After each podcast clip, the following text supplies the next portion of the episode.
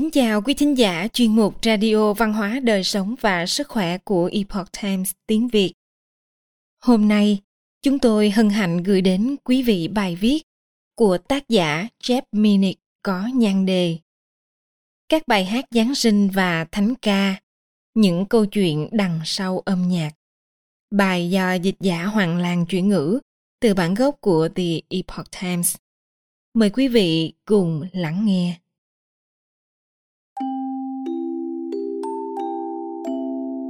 Mùa Giáng sinh mang đến nhiều truyền thống, lễ hội và sự kiện giải trí hơn tất cả các mùa lễ khác của Mỹ gộp lại. Và các tín đồ sẽ hát những bài hát mừng và thánh ca truyền thống và thắp nến mùa vọng. Trong các thánh đường và tư gia, họ dựng nên khung cảnh Chúa Giêsu ra đời. Một phong tục do Thánh Francisco của thành Assisi sáng tạo vào năm 1223. Mặt khác dịp lễ này còn có những truyền thống mang tính thế tục. Ban đầu được mô phỏng theo một vị giám mục ở thế kỷ thứ tư, Thánh Nicholas của thành Myra. Ông già Noel từ lâu đã là một biểu tượng của mùa lễ Giáng sinh. Chúng ta dựng và trang trí cây thông trong phòng khách, treo những chiếc vớ lên áo khoác, gửi thiệp chúc mừng Giáng sinh. Mua quà đầy ắp xe trượt tuyết và kể cho các em nhỏ nghe câu chuyện về những yêu tinh của ông già Noel và chú tuần lộc mũi đỏ Rudolph. Thế giới nghệ thuật và giải trí cũng hào hứng tham gia các lễ hội này. Chúng ta đọc những quyển sách như A Christmas Carol, Giáng sinh yêu thương của nhà văn Charles Dickens và đọc cho con trẻ những bài thơ như The Night Before Christmas, đêm trước lễ Giáng sinh của nhà thơ Clement Moore hoặc Kẻ cắp đêm Giáng sinh của nhà văn Dr. Seuss. Hollywood đã trình làng rất nhiều phim Giáng sinh, từ những tác phẩm kinh điển như Cuộc sống tươi đẹp và Phép màu trên phố 34, cho đến những bộ phim hài, những câu chuyện tôn giáo và những bộ phim tình cảm của kênh Hallmark. Cùng lúc đó, các gia đình cũng tổ chức ngày lễ của họ theo cách truyền thống những đôi vợ chồng son sẽ phải chọn mở quà vào đêm Giáng sinh hay vào sáng ngày Giáng sinh. Một số gia đình sẽ cùng nhau xem phim A Christmas Story, câu chuyện Giáng sinh, trong khi những gia đình khác sẽ xem phim Kỳ nghỉ Giáng sinh. Có những người sẽ lặp lại thực đơn của lễ tạ ơn, gồm gà quay và thịt nhân nhồi cho bữa ăn trong kỳ nghỉ lễ của họ. Trong khi những người khác sẽ tận hưởng món thịt bò nướng ngỗng hoặc các món ăn dân tộc khác. Và tất nhiên, sau đó còn có âm nhạc nữa, bài hát và nhiều bài hát hơn nữa. Bởi vì có rất nhiều bài hát Giáng sinh và cũng có nhiều nghệ sĩ thu âm đến nỗi một số đài phát thanh lấp đầy lịch sử phát sóng 12 của họ. Bằng những bài hát mà không gặp khó khăn gì, hay là không phải phát lại chương trình. Ngay cả ông già Noel thần kỳ có râu cùng 12 chú tuần lộc của mình có thể cũng sẽ gặp khó khăn để bay lên trời. Nếu chúng ta tải bản sao của tất cả các bản thu âm này lên chiếc xe kéo của ông. Một số ca khúc trong những sáng tác này có tuổi đời hơn 1.000 năm, trong khi những tác phẩm khác mới xuất hiện trong thập niên vừa qua. Có những bài tôn vinh sự giáng lâm của một đấng cứu thế, như bài Nghe Thiên Thần truyền tin hát và hãy đi truyền tin trên núi. Những bài hát khác lại tập trung sự chú ý của chúng ta đối với những biểu tượng của mùa giáng sinh như oh christmas tree. Ô cây giáng sinh. Và here comes santa claus. Ông noel đến đây. Có những bài mang hơi hướng lãng mạn như tất cả điều em muốn cho giáng sinh là anh. Và mỗi ngày đều là giáng sinh. Thậm chí có những ca khúc Giáng sinh hài hước như Tôi thấy mẹ đang thơm ông già Noel. Tất cả những gì tôi muốn cho Giáng sinh là hai chiếc răng cửa của tôi và bà nội bị tuần lộc hút phải. Đằng sau nhiều ca khúc trong số các sáng tác này là những câu chuyện thú vị về sự ra đời và ý nghĩa của chúng. Sau đây sẽ là một số những sự tích đó. Những bài hát cổ xưa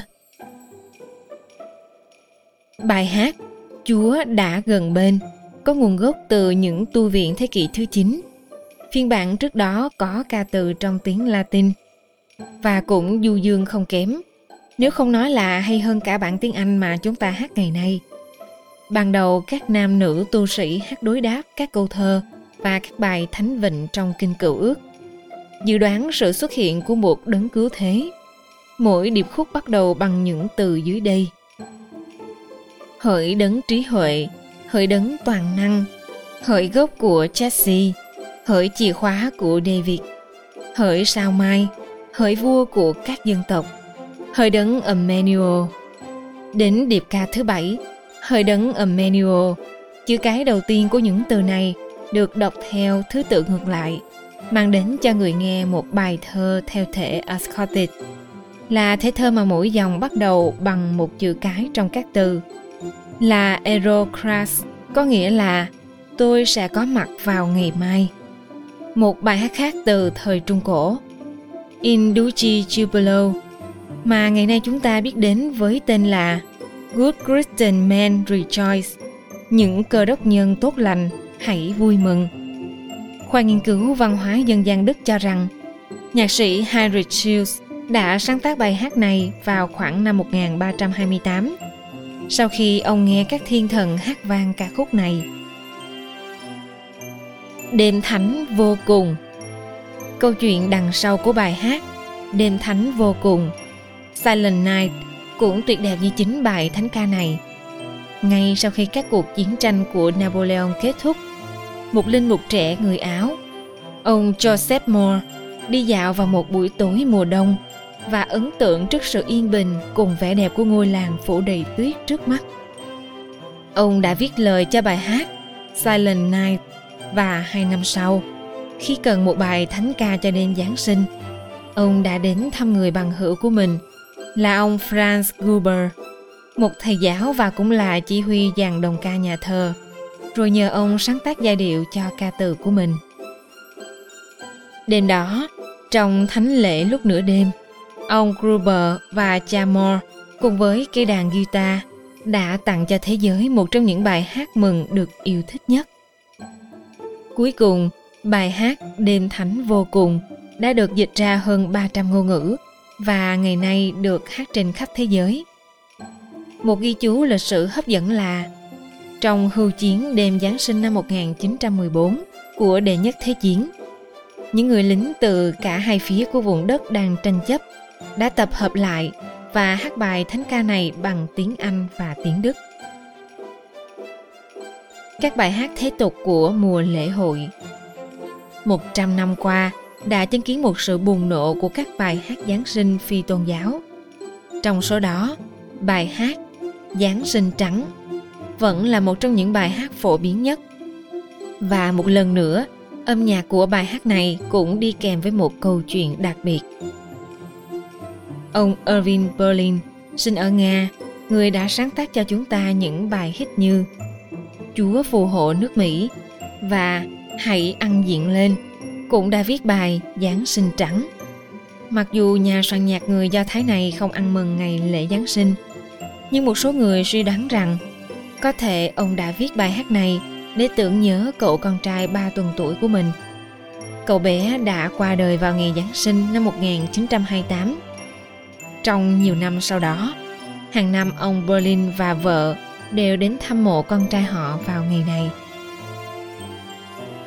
Chắc chắn những dòng mở đầu và giai điệu chậm rãi mà không phải là giai điệu u sầu có thể giải bày một sự mất mát như vậy tôi đang mơ về một đêm giáng sinh trắng như những đêm giáng sinh tôi từng trải qua khi ngọn cây lấp lánh và trẻ con lắng nghe để nghe tiếng chuông ngân trong đêm tuyết. Năm 1941, ca sĩ Bing Crosby lần đầu tiên đưa bài hát Giáng sinh trắng lên sóng chỉ vài ngày sau cuộc tấn công của Nhật Bản tại Trân Châu Cảng. Trong cuộc chiến này, bất cứ khi nào ca sĩ Crosby xuất hiện ở ngoại quốc để biểu diễn cho quân đội, thì những người lính sẽ luôn yêu cầu bài hát này. Tôi đã do dự về việc trình diễn bài Giáng sinh trắng, vì bài hát này luôn gây ra nỗi nhớ nhà dài diết giữa những người lính và điều đó khiến họ buồn. Ông Crosby cho hay trong một cuộc phỏng vấn. Có Chúa mới biết tôi không hát tới mức khiến họ buồn. Vì vậy nhiều lần tôi đã cố gắng bỏ bài hát này ra khỏi chương trình. Nhưng những chàng trai đó sẽ reo hò yêu cầu tôi hát. Những người đàn ông đó muốn được gợi nhớ về quê hương và những gì mà họ đang chiến đấu để bảo vệ. Mối liên kết văn hóa nếu chúng ta khám phá nguồn gốc và lịch sử của những bài hát và bài thánh ca này, chúng ta sẽ thấy rằng nhiều bài hát trong số đó đi kèm với những câu chuyện đặc biệt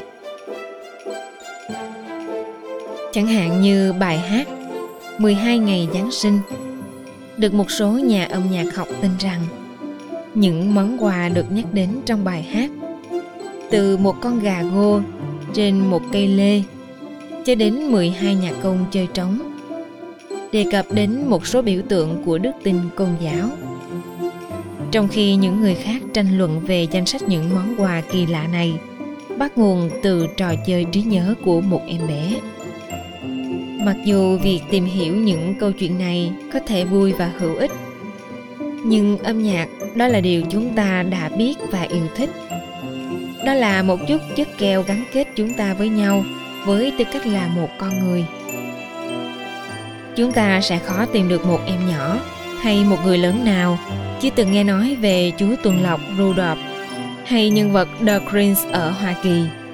Dù niềm tin tôn giáo của chúng ta là gì, thì chúng ta đều quen thuộc với bài hát Silent Night, đêm thánh vô cùng và Joy to the World, niềm vui cho thế giới. Chúng ta có thể không thuộc lời, nhưng chúng ta có thể ngân nga theo những giai điệu. Cậu bé đánh trống nhỏ và anh sẽ về nhà để đón Giáng sinh. Gửi đến quý độc giả của chúng tôi, tôi sẽ kết thúc bài viết này bằng nhan đề một bài hát. We wish you a Merry Christmas. Chúc quý vị một mùa Giáng sinh an lành.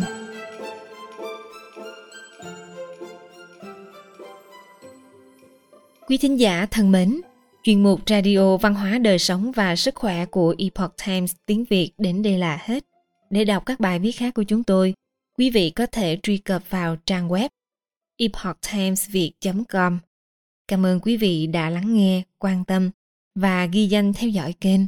Mến chào tạm biệt và hẹn gặp lại quý vị trong chương trình lần sau. Kính chúc mọi điều bình an và tốt lành tới quý vị cùng người thân.